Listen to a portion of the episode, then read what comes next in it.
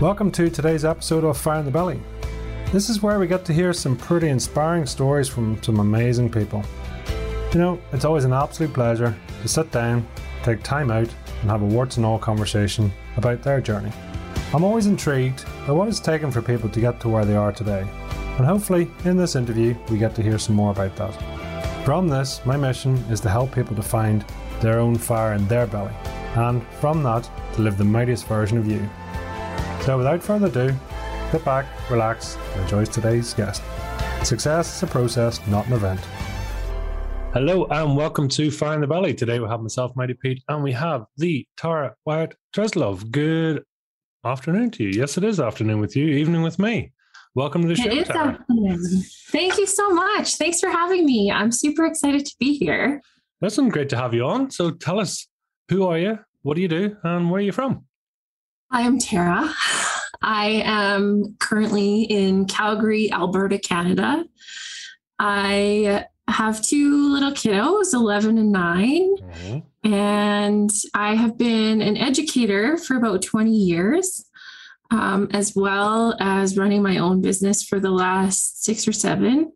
Um, and that's really where my fire comes from is that business. Um, I, I coach women in movement and mindset in order to help them unlock their inner power and strength and potential. Wow. Yeah. Well, you educator, tell us a teacher? Or is that Mhm. Yeah, a classroom teacher. Brilliant. Okay. So, but you took a bit of a stage turn left, and and you've gone down the, the coaching program for for women. Really, is t- talk to us about that. What? How did that come about? Where did that come from? So, interesting question, but the coaching I think has always lived inside of me. I I struggled. I've spent my whole life trying to shrink my body and shrink my voice, um, and teaching was just a really comfortable place for me to do that. Um, and then it just slowly started to go down my own body freedom journey and realize that there's so much more to me than this vessel that I live in and I have a calling to to impact other women and and that's become just a stronger feeling a stronger uh, pull than educating Wow. So tell us, well, what does fire in the belly mean to you then?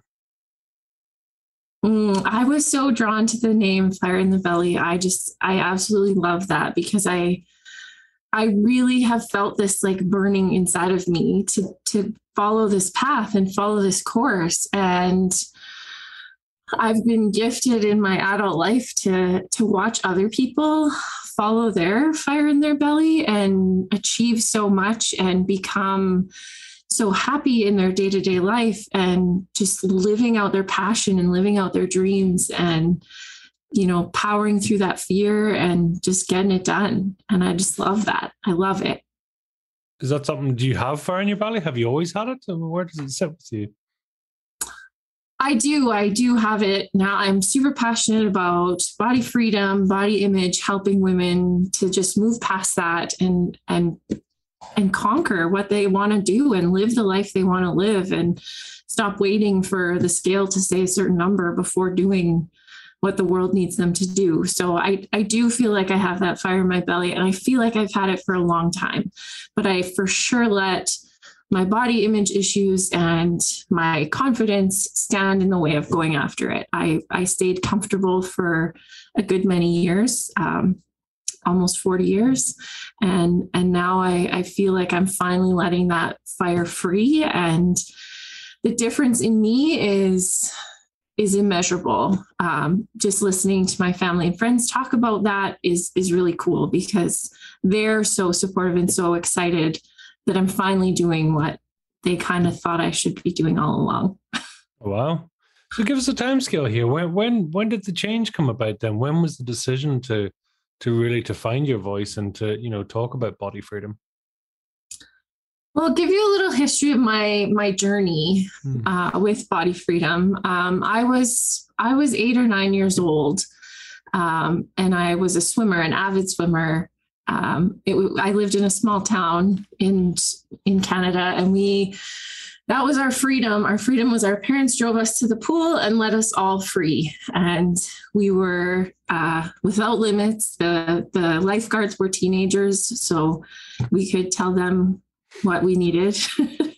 and we were fine. We were free to just be kids and have all the fun. And we did. We spent hours and hours in the swimming pool. And there was one evening that we were a little late getting out of the pool, and the teenage lifeguards were kind of yelling at us to hurry up because they had their own lives to live.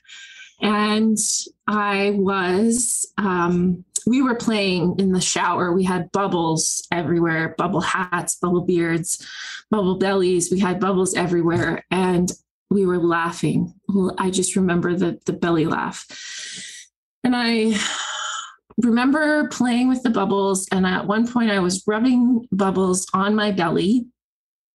And I felt the energy change in the room. And I sort of looked around and realized that all of my friends had stopped playing with the bubbles, had stopped giggling, and were all looking in my direction. And then I looked at the bubbles on my belly. And I looked at their bellies and that's the first time i realized that my my body was different. My body looked different than theirs. My body was bigger. And i sort of remember just turning into the water away from the friends.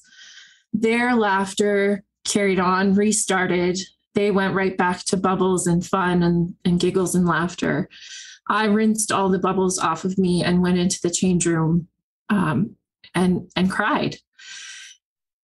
And that was the first time that i really knew and really felt like my body was different. And when you're 8 or 9 years old different means bad. And so that's kind of the moment where i felt a shift. I felt like this is not okay. I don't have the right body to exist in this world. I don't i don't deserve a voice. I don't you know i became the the fun friend that was friends with everybody. I was i was just nice. I didn't do anything to stand out. I didn't do anything amazing but i didn't do anything terrible. Um, and that's that's kind of when i really started to shrink and try to shrink and and imagine that the right place was for me to shrink both my voice and my body. So yeah go ahead. I just gonna say well what was the core feeling there? You know what what what was it do you think? Um it was partly fear I was afraid of what being different meant for me. Partly disappointment. I think in my head, I always knew that I was a little bit different, but now everyone else did too. And sadness. There was sadness.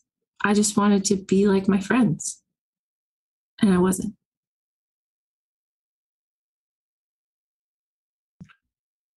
You're saying you kind of thought you, you know, you almost knew that already. Do you mm-hmm. remember when it started to?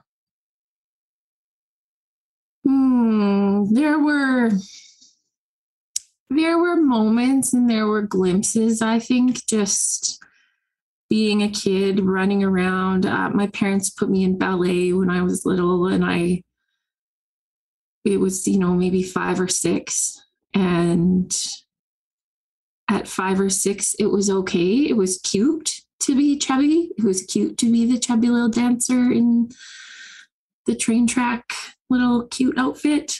Um, but there, there slowly was kind of a shift where it, it be, didn't, it wasn't cute anymore. Hmm. Mm-hmm. Well, sort of almost that age, isn't it? You know, you become body conscious. You know, mm-hmm conscious of what's your place in the world as well. Yeah. Yeah. For sure. That's... And then once you start to believe something, then you find more and more proof to support it. Mm. Yeah. What's heavy emotions for a kid. hmm hmm Yeah. Yeah, it's a lot. And it, it's real and it exists in the world. And being an educator, I I watched it happen on the regular. When when were you last yourself, do you think? Hmm. I mean, I am really coming to understand now who that is. And so, after having done a, a lot of work, I feel many moments now where I am truly myself. That took a lot of work. Hmm. Yeah. Do you like yourself? Do you love yourself? I do. I do. And it feels so good to say that because I didn't. I didn't for a long time. I mean, since since I was eight or nine years old. And yeah, I do now. I do. I think I'm pretty great. Why are you great? Tell me. I am I am an advocate for other humans. I am my story can inspire people, my words can inspire people. I am really fun. I am a medium plus mom, which I think is pretty darn good. What's a, what's a medium, medium plus? I don't know. momming is the hardest job in the world. I think, well, parenting in general, dadding is also not an easy job. Um, and I, I don't know. I've, I've heard some experts say if you get it right 30% of the time, you're doing okay. And I, I feel like I'm at least 30% getting it right. Keep keep them alive. That's that's good enough. Right? way. That's that's a good standard. exactly. exactly. So I'm doing that okay. And I, I just, I, I'm just happy in who I am. Hmm, I'm happy with what I bring to the world. hmm. That's beautiful. Beautiful Mhm. place to be. It is. It is. Not an easy place to get to, but Hmm. it's doable for sure. What what is that? What's the journey involved for you to actually get to where you are today? I mean, you know, I can tell it even in your tone and your energy. There's a, you know, it's it's been a it's been a journey, as you say. Mm-hmm. You know, can can you give us a bit of a glimpse? Because you know, this is where a lot of people I think will will resonate. You know, and I really I really sort of thank you for talking about it. You know, because a lot of people will it will resonate with them. Yeah, for sure. Um, I mean, after spending so many years uh, working so hard to to be smaller in my body, but also to keep my voice small, um, it was really about the time I had my second baby. Um, I took my husband into the ultrasound room with me, and we already had one healthy baby boy. And I told my husband that if this was going to be another boy and we were getting that news today, uh, I was not going to be okay. And, you know, very supportive, but he was very confused by that. Fair enough. And I said, I just said, like, I don't, I don't know how to explain it right now. I'll explain it one day, but you need to know that I'm not going to be okay. And I need you to hold my hand through that. And he said, okay. So, of course, the ultrasound tech reveals the great news you are having another healthy baby boy. And I just burst into tears, like ugly tears, not okay tears on the on the ultrasound table. And the poor lady looked at me and was like, "You heard me say healthy, right?" And I then I felt bad. Of course I did. Yes, I'm grateful. I'm happy. I'm relieved. This is good news. I'm sorry for the the ugly tears, but um, what I came to understand from that moment is that I was terrified to have two active, healthy boys in my life because the mom that I imagined myself to be was not the mom that I could be in the state that I was in, in terms of my body, my mind, my spirit, but mostly I was in the largest body I'd been in in my life. And I just broke at the thought of being the sideline mom. I didn't want to be the sideline mom. I wanted to play with my kids. I wanted to climb on the playground with my kids. I want to kick a soccer ball with my kids, throw the ball around. And I just didn't think I could do that in the body that I was in. And I was terrified, terrified. So I did have a second healthy baby boy. And about three months after that, I hired myself a personal trainer because I said, I'm not doing this. I'm not, I'm not being that mom for these babies. And she came into my home. She was a lovely, lovely lady. She looked like me. She acted like me. She was a mom like me. Um, that was super helpful. And I went on a journey and I um, lost a significant amount of weight. I ate vegetables and those turned out to be delicious. and uh, yeah, I just moved my body and I worked really hard and I, I lost a, a, a lot of weight. And when I finally hit that number on the scale that I imagined to be the happiness number, absolutely nothing happened. I stood on the scale, the heavens did not open, the angels did not sing, and when I stepped off the scale and looked in the mirror, I still thought, ugh. And that's when I knew that my body was not the problem. All these years of fighting against it, it was not the problem. My heart and my mind needed some work, and, my body was okay exactly as it was. And that's kind of when the whole marriage for me of movement and mindset came to be because I had to learn it that you they can exist without each other but you're not going to make the changes you really need to make without them both. I how did you know your body how was it serving you even before you did work on it? I mean because uh, good and bad it's it's all of service. It might seem mm-hmm. twisted right? But you know so why would i choose that? But part of you must have chosen that. Do you believe that? I do. Yeah i do. I think i i used my body to help me hide I, I I kept it at a place where it didn't draw attention, uh, good or bad. I didn't go so far in either direction. I kept it just in the place where it was kind of a non entity for anyone.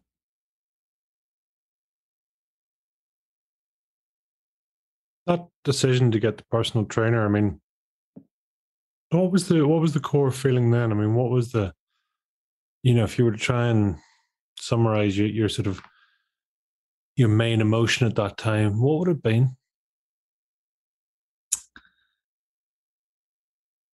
I still truly believed that if I could be fit, I I didn't really ever have a goal of skinny or thin. Um, just my genetics and I was always athletic and but I thought if I could be fit then I would be happy.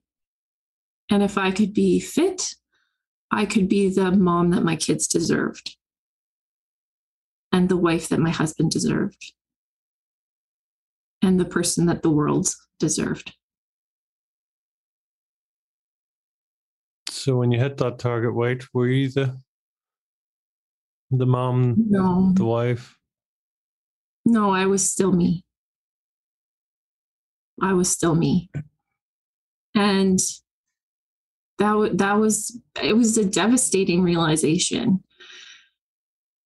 And that's when I knew that the work wasn't with my body, the work was with my heart, my mind. What do you think you know why the separation between the the heart the body and the mind? I'm not sure where it came from or why. I would say that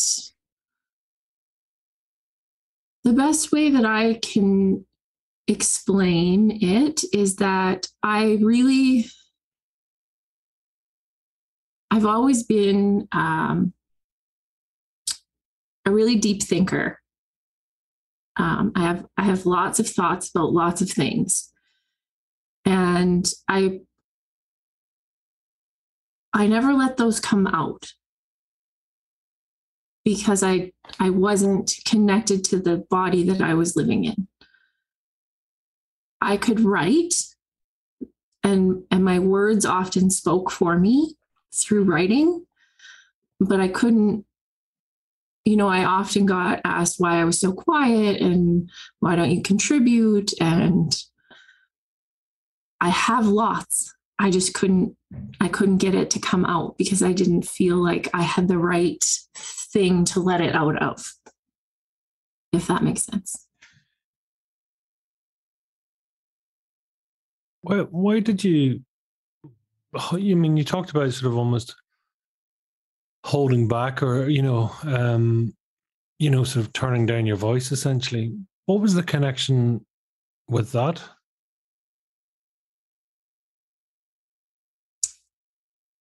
Um, a loud voice is going to get noticed, and I didn't. I didn't want to be noticed. So I kept those things inside. So how how did keeping those things inside serve you? Not well at all. um, yeah, it's been it's been a really um, I almost want to say tricky because I've lived so quietly and so small for so long and and now I am using my voice and I am getting my story out to the world and I am working with women and and doing workshops and presenting things and you know the the feedback is that everyone's really excited that I'm finally doing I'm finally using it and and I think that makes me excited because I always knew it was in there. I just didn't have the courage to let it let it out. And once I came to terms with this physical vessel that I that I live in, and I've come to be grateful for it and um, treat it with kindness, respect, and gratitude. I all of a sudden I feel like I I can do any I can speak to anyone. I can go anywhere. I can do anything. And it it feels amazing. Part of that work was that to go back to that sort of that young girl. Know, is that part of the work is to is to reconnect, to forgive or to apologize? You know, how was that process? Yeah, for sure. That was that was a huge part of the work was um, going back and imagining that you have, you know, 10 or 15 minutes with that little girl in the swimming change room with red cheeks and alligator tears and you know trying to wrangle out of a swimsuit. Uh, i just yeah, I, I had to go back and not apologize to her, but just comfort her and let her know that she's okay and that she's going to be okay and help her to understand that the magic really does live inside of her. Everything she is looking for exists inside of her and that it's okay to let it out. Would you would you summarize it as trauma? Was it trauma? Do you think? I mean, is that what sort of got? I I think so. I yeah, it's in a sense I lost someone in that day. I, you know, I lost who I thought I might be or who I, and I mean, I was eight or nine, so to really put that into perspective, then I couldn't. But but now looking back, you know, the, the person I thought I would become or dreamed of, um, it that I lost that person that day. I think I'm regaining that person, but I but I lost it. So it was yeah, there was grief and those kinds of things that go along with trauma for sure. Mm. Had you experienced any other grief or trauma in your life at that point or before then? No, not really. No, I I had a happy, regular, old fashioned childhood. Yeah, and and my parents still, you know, they they still hold, almost hold themselves responsible for some of that, and and they are not. You know i didn't get pressure from them to look a certain way or eat things or be a elite athlete. They, they just supported me. They were they were incredible. Um, it, it wasn't their fault. They did what they could. What were you like as a before all this well first of all what was what was your earliest memory your earliest conscious memory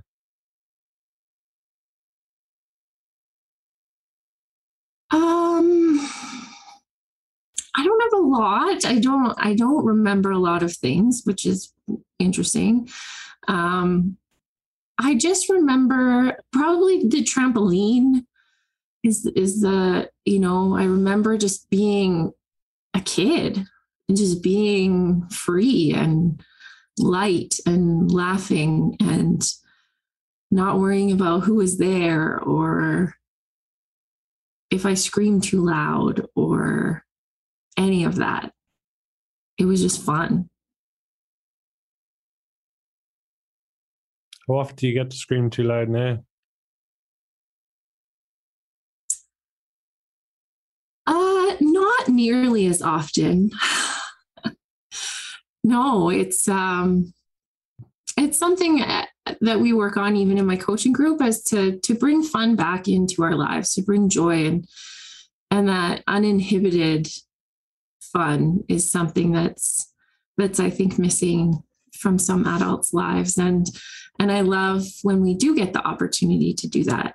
Um, I took a class last week where I did some aerial yoga, and I I certainly fell out of the hammock onto the crash mat, and there was there was yelling, but it it was so fun. It was so fun, and uh, just I it didn't matter that I fell. It was, I got back up and tried it again, and it it was fun. So it's in there, but again, I had to get there.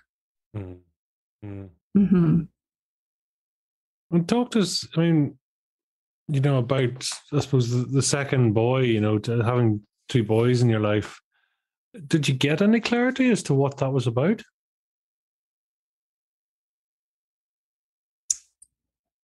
um like where my fear came from yeah just the sort of the resistance maybe you know or the what what sort of had triggered that you know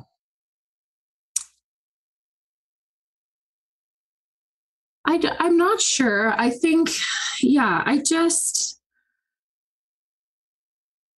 it, it's it's really interesting because i mean little girls also play soccer and play on the playground and do all of those things and so I just, when I thought about boys, I just thought they're going to be busy. They're going to be climbing on furniture. They're going to be, you know, and, and I just want to be part of who they are.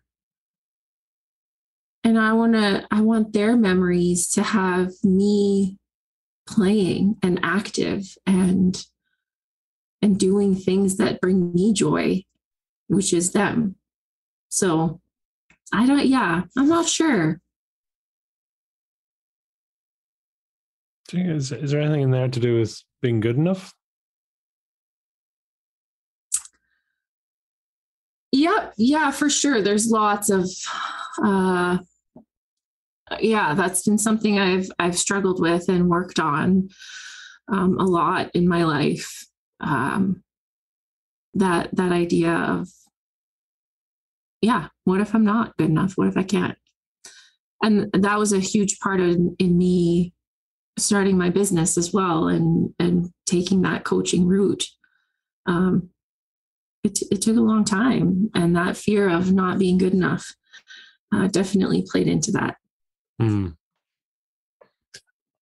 So that I mean, the the actual so the coaching part you're saying started to it was about seven years ago, or did I? Mm-hmm. So that and then is it is is it just really snowballed from there? It's just sort of taken on, and you're really sort of attracting a tribe as you go along.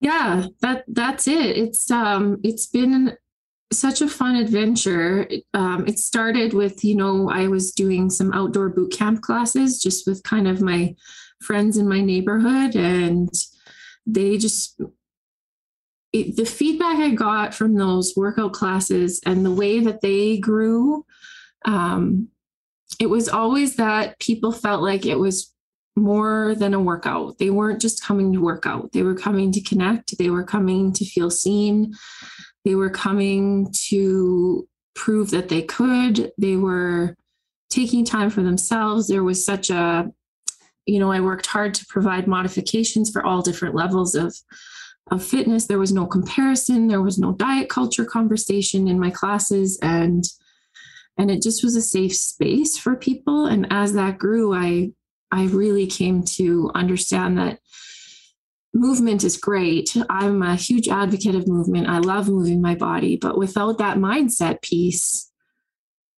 you're you're you're just moving for the sake of moving. But moving with the all the mindset work along with it is where the magic lies. The movement and mindset all in one. Hmm.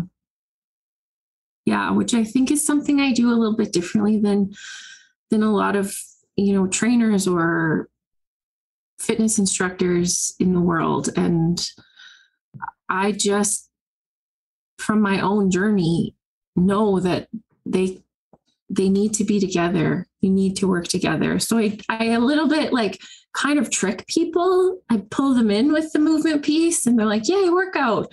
And then we start working on the mindset piece and they're like what the heck are we doing not what I signed up for. But then they realize that it works. It's the old adage, isn't it? You know, sort of give them what they want, but actually, uh, was it tell them what they want, but give them what they need? You know, it's the difference, right, between what we want and what we need. exactly. Yeah.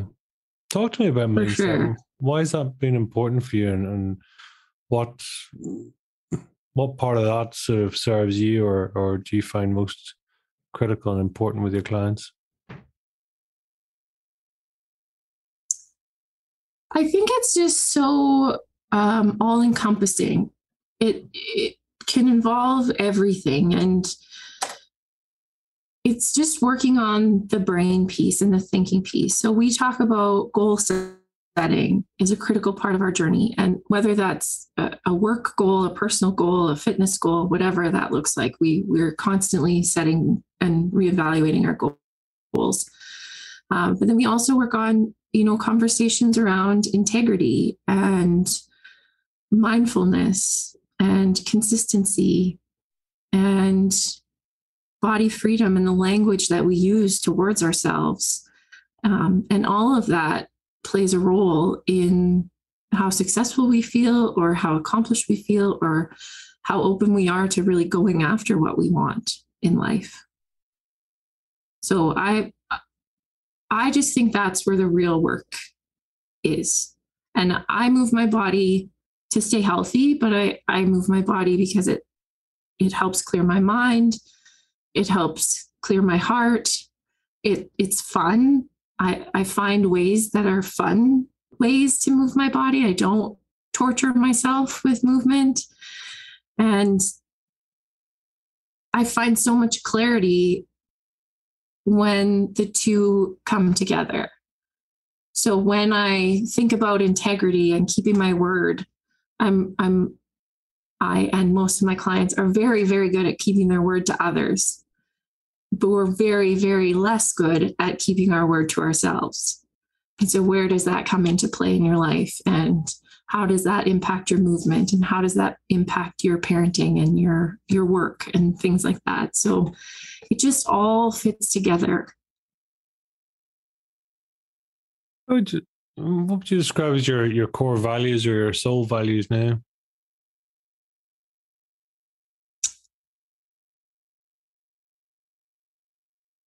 A big one that keeps coming up for me is fulfillment.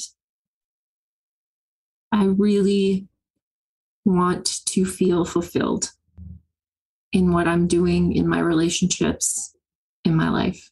That's a big one that keeps coming up for me now more than ever. But I would also say community is something I value and love. You say community, what do you mean?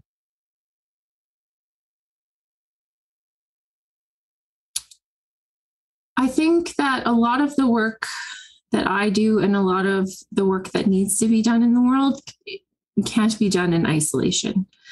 And I don't mean the way the world is kind of isolation. I mean,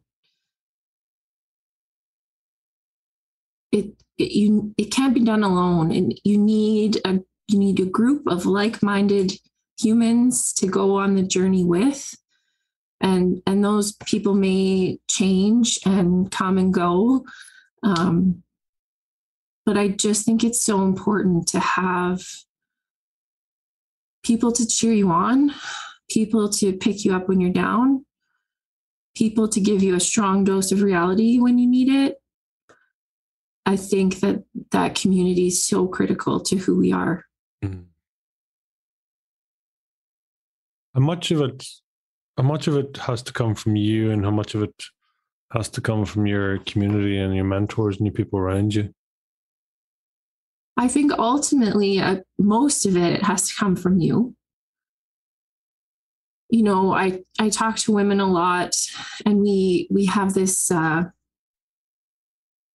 innate need to reassure each other um, you know, when someone says, Oh, I'm having such a bad hair day. Oh, your hair looks great. You look great. That sweater's great. Um, and we have that need for each other. And we try really hard in my group to acknowledge without persuasion, is maybe the way to say it. You know, when someone is having a bad hair day, they can have their bad hair day and then tomorrow will be a good hair day. And me telling you you're beautiful, me telling you you're fit, me telling you you're healthy, it, it's nice to hear. But I also want to separate from that because I don't want it to have any bearing on your success or failure in what you're doing, if, if that makes sense. So the community is there as a place to feel energy, to to be together, to share successes and failures, but you are responsible for the work.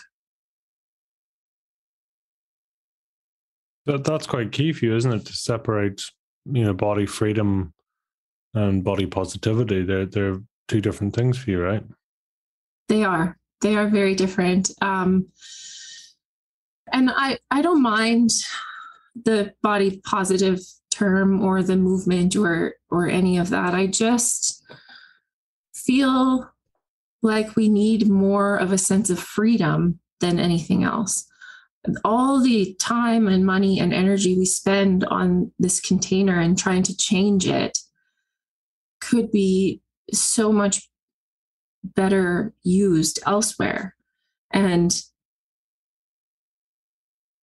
I still have bad body days and good body days but those are not consuming me. I have tools to work through the bad body days. I have ways to celebrate the good body days. Yeah. But I am so much more than my body. And we all are. My body is the least interesting thing about me. And that is true for everyone. So I, I dream of a world where uh, a body is a great thing to have. You, you kind of need one of those but I want to see your soul. I want to see your magic. I want to see what lights your belly on fire. What's your superpower? What's really sets you on fire? I think my superpower is connection. I think I have a way of seeing people and understanding people and where they're at in their own journeys and supporting that and accepting it. Would you be quite intuitive? I think so, yes. Think that's part of your superpower? Your intuition, your seeing? I do, yeah, for sure. And um, uh, that can be difficult sometimes because sometimes you see in people what they're not ready to see in themselves yet. And sometimes I just want to shake them so they can see all the things I see. Um, but I know enough to know that they have to get there on their own. So what what is your coaching style then? I am a cheerleader. I I like to ask questions that make people think. I like to support and guide. Um, yeah, I, I think I I offer um, and allow people to pick and choose what they think is going to work for them. Um, I, I nudge a little bit in certain directions, but but otherwise, I, I allow people to experience the journey on their own, and I'm just there to support and give some resources and and cheer really loud when you get somewhere and do something amazing. Think that's quite key. Is is that something that we're missing in the world this, today, or what is it do you think that we could do differently as a society? Yeah, that's a huge, huge thing I think we're missing in society. It's almost become, well, it is socially acceptable to put yourself down, make fun of yourself, make fun of how you look, call yourself names. Those things are like, oh, haha, you're so funny. Um, but like you never see someone come into a room and say, oh my gosh, my ass looks so good in these jeans like, you know, nobody does that. And if they do, people are like, what, what, what's going on? And I, I just think the world could be so different if, if we all just celebrated each other and celebrated ourselves and said, Hey, guys, I did this thing today. And everyone could say, Hooray, you did this thing today. And then go do other cool things. I, I think that's hugely missing. How much do you think the ego has to play in all this?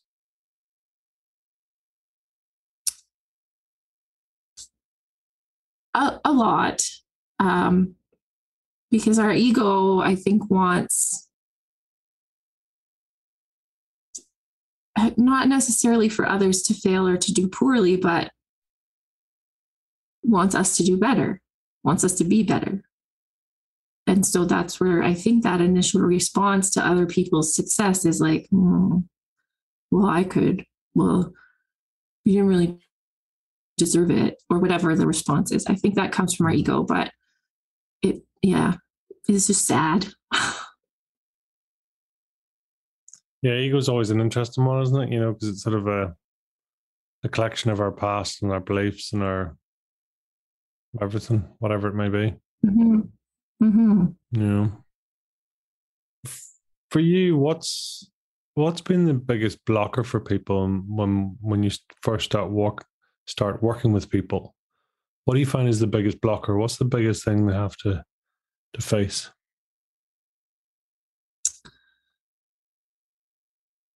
I think the biggest initial block for the people I work with is is their body image. I've I've worked with people who who don't who have never worked out with a group before, who don't work out in public because they are so uncomfortable in their own skin. And just to get them in the door, I think is a huge, huge, huge step. And and I I love when they come to me because that's I you know I want them. Those are my people.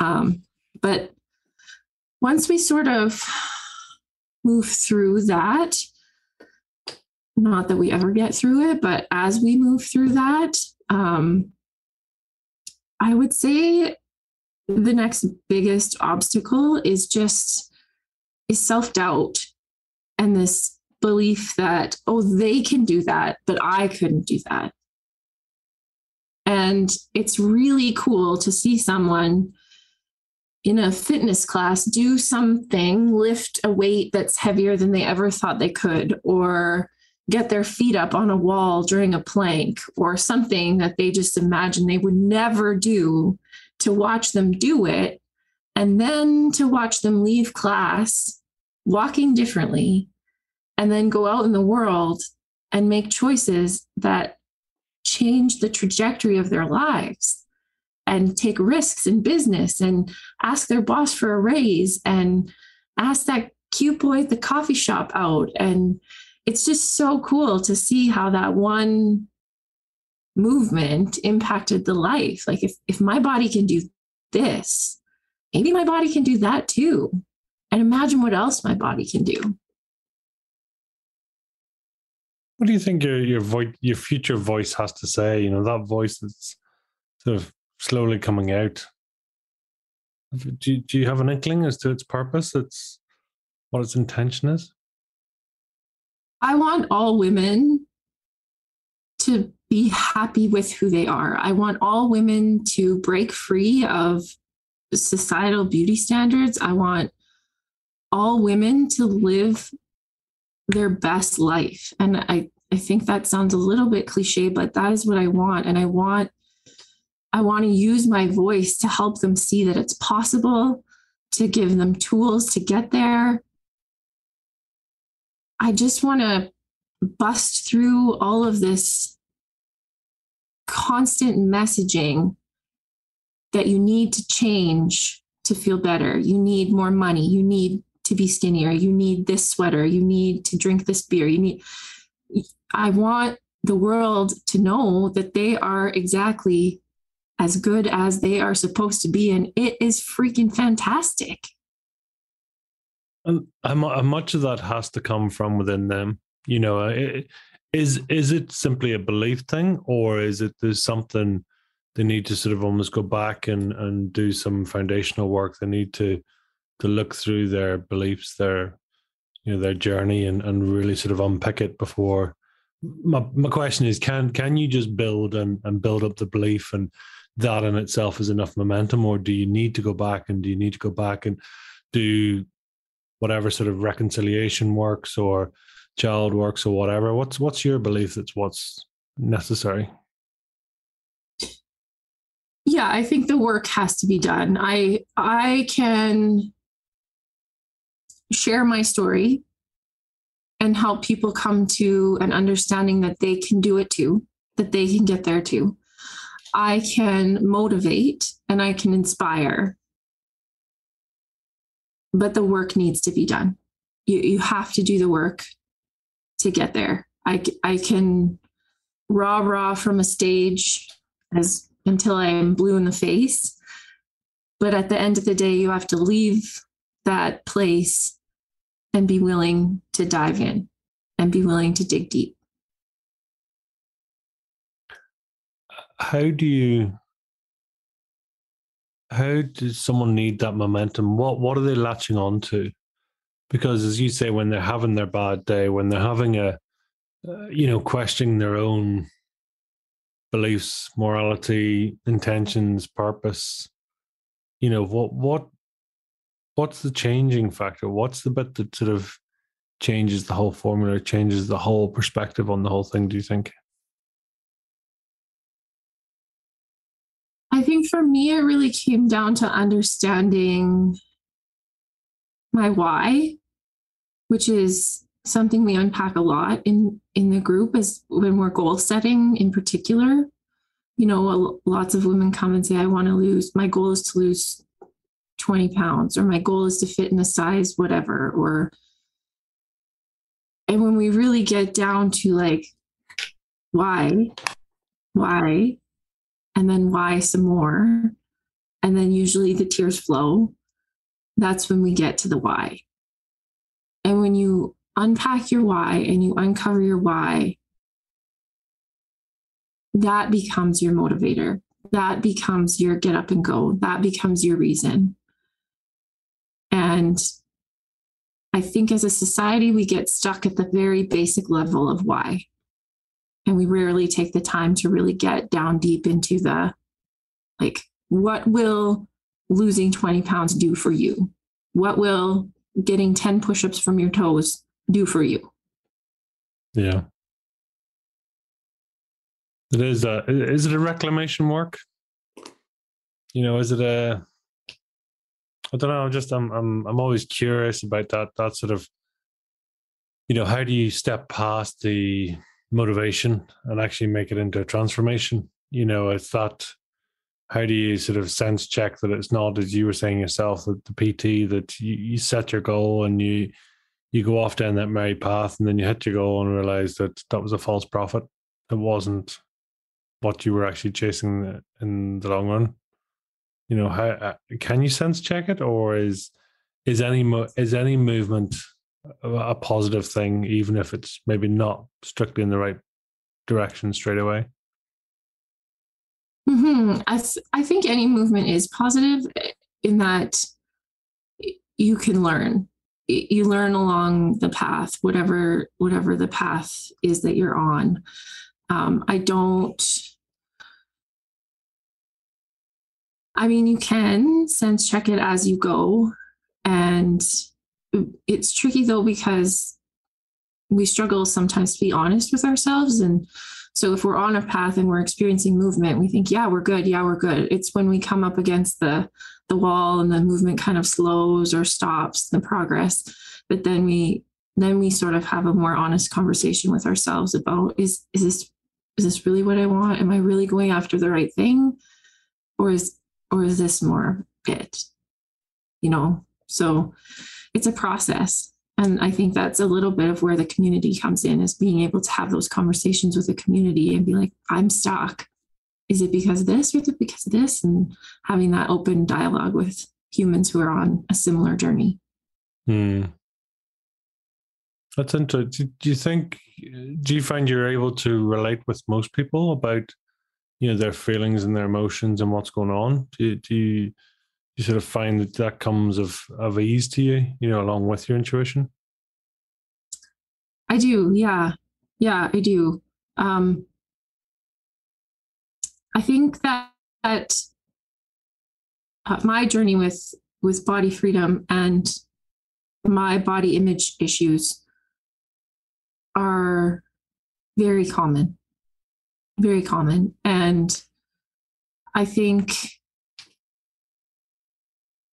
that ultimately we all have a feeling of lack, feeling of not enoughness.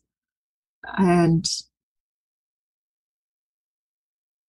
and that's sort of where our connection piece is in terms of emotions and where those come from. What do you deserve? Hmm. I deserve to live a life that makes me happy, that fulfills me, that brings me joy. I deserve that. I deserve to wake up every morning feeling on top of the world.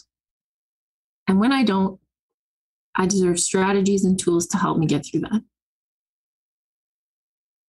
What does being happy look like?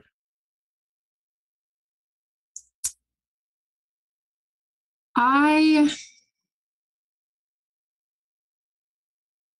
not sure if I can explain what it looks like, but I can explain what it feels like. And it's experiencing the moments of regularity, normalcy. And in those moments, having thoughts like, oh, really love this life. And I'm I'm really lucky to experience this mo- moment right now. And it's in the moments of just I, I don't know, almost dullness where nothing exciting is happening. if you feel happiness in those moments, I think you're living a happy life. Yeah. How are you silence?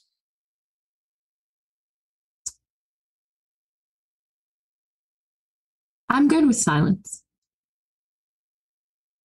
I spent I spent a long time in my head. so I'm I'm okay with silence.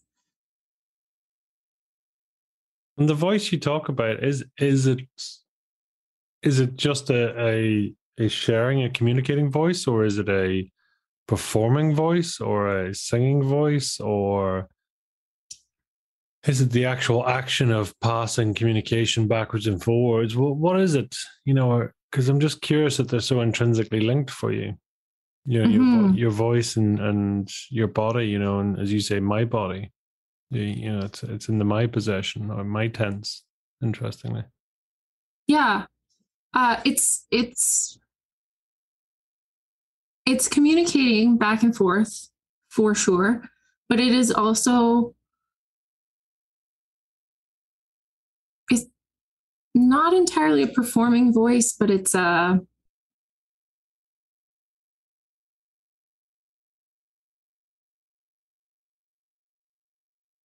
I want to reach as many people as I can with my message. And I am no longer afraid of one on one conversations, small group conversations, or very, very large group conversations. I just want to have the conversation and I want to speak to all the people because I really believe that everyone deserves this. Why? Because they're human and the human experience could be so great. So great. Yeah, beautiful. What does the future hold for you? Do you know? I do not know.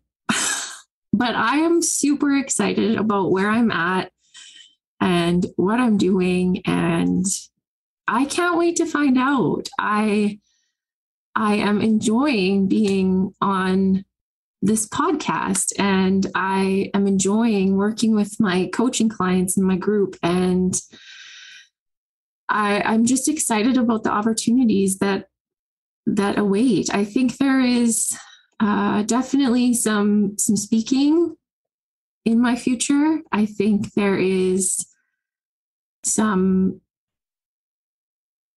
impacting of people in my future. I, I have been an educator for so long. I think I will always be an educator of some kind, whatever that might look like.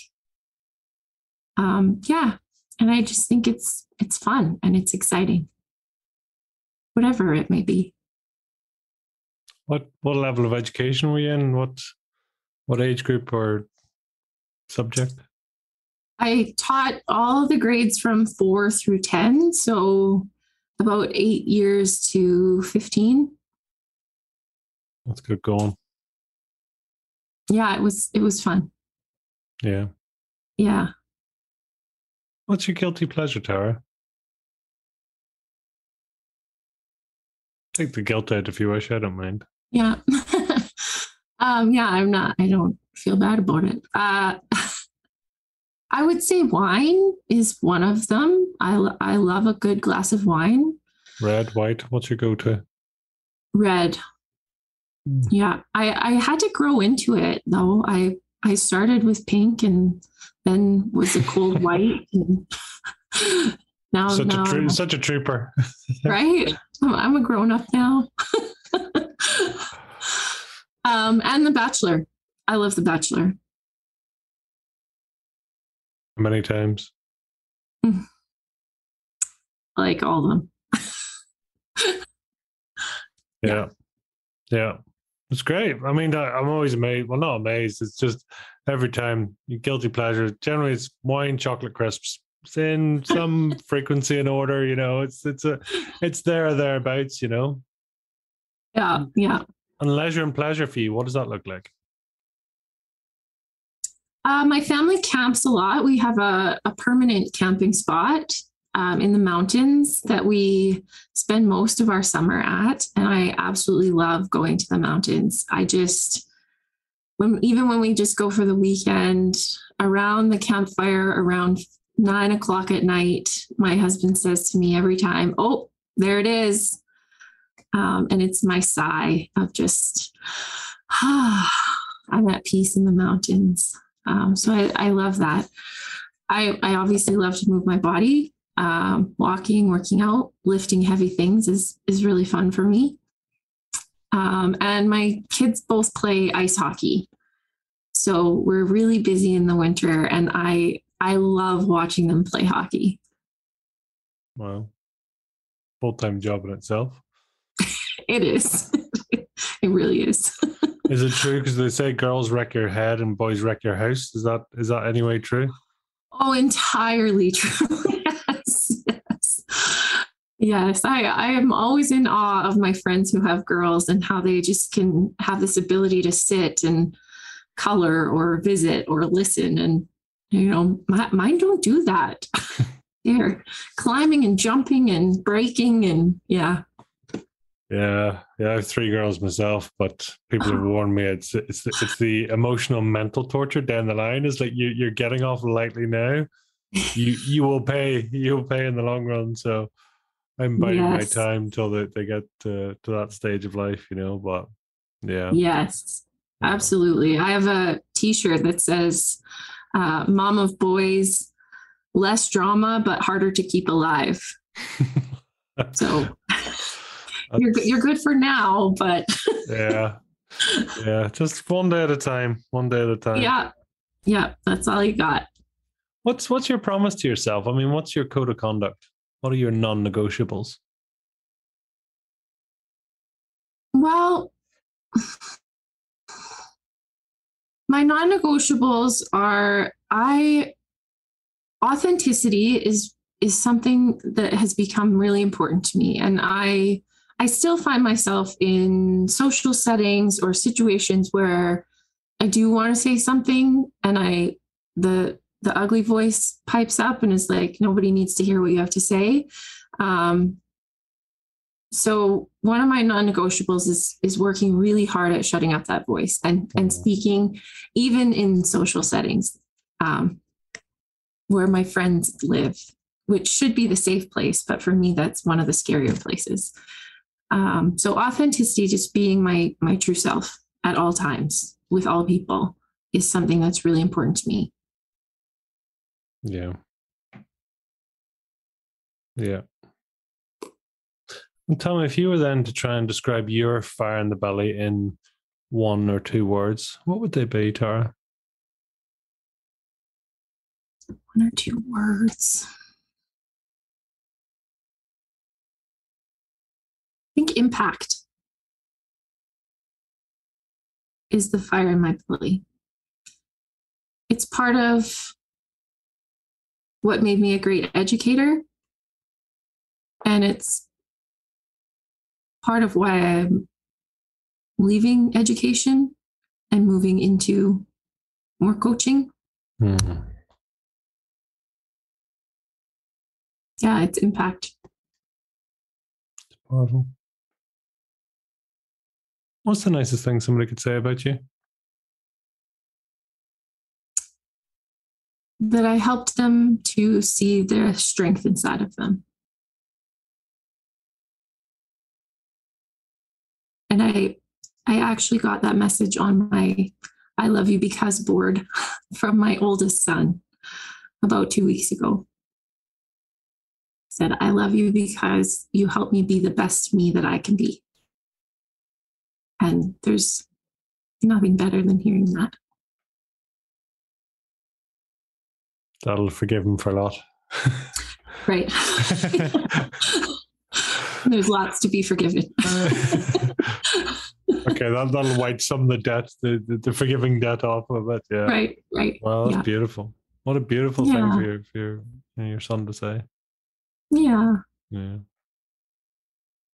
So tell us, Tara, where can where can people find you, follow you, track you, hunt you down, stalk you, any of the above? I am most present on Instagram and I am Transform with Tara on Instagram. I am also Transform with Tara on Facebook. And my website is www.transformwithtara.com. Is there a final message you'd like to leave with our guests tonight?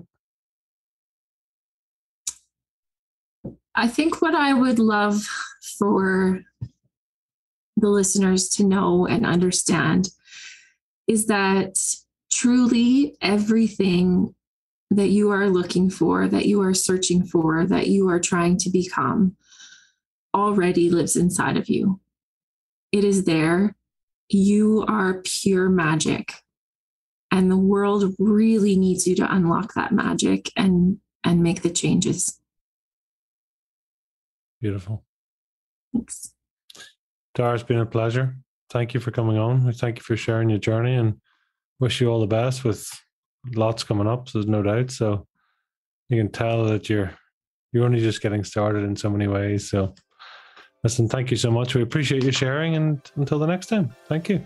Thank you. Thank you so much for having me, for asking hard questions, and for letting me be here today. I really appreciate, appreciate it. I appreciate it. Thank you.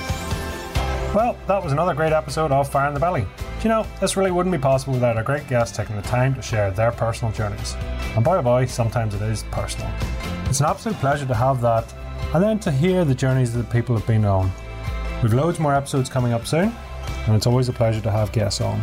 If you do happen to know anyone with true fire in their belly, please reach out to us so we can share their journey, lessons, and successes. So, all that's left to say is have a great day, live with fire in your belly, and be the mightiest version of you.